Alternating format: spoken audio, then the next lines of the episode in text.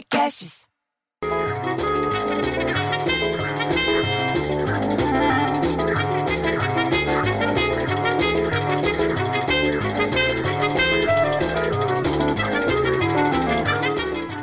Oi, galera, eu sou o Renatinho, filho da dona Clarice, aqui do prédio do seu Lili.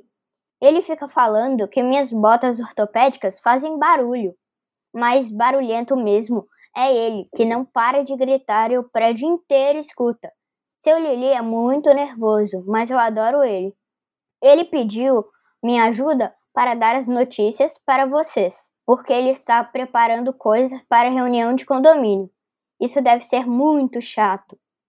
Eu vou ler porque não dá para decorar tanta notícia. Então vamos às notícias. Economia brasileira despencou 5,9% em março, segundo o prevê do PIB. Gente, nem sei o que comentar porque ainda não sei o que é PIB.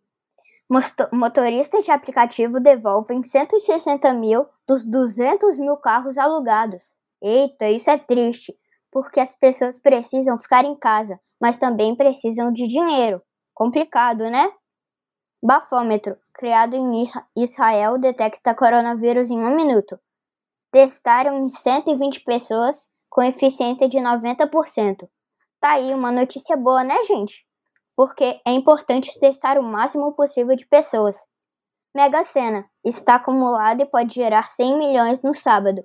Ah, se eu ganhasse esse prêmio, ia comprar um PlayStation, um computador gamer e uma bota ortopédica de última geração com amortecedor.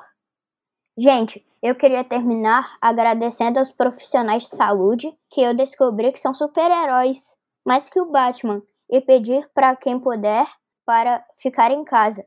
Se precisar sair, saia de máscara, cobrindo a boca e o nariz porque eu vi pela janela um monte de gente de máscara no queixo. Até eu sei que assim não adianta. Porque eu prefiro ter um tio mala do que um tio que não sabe usar máscara.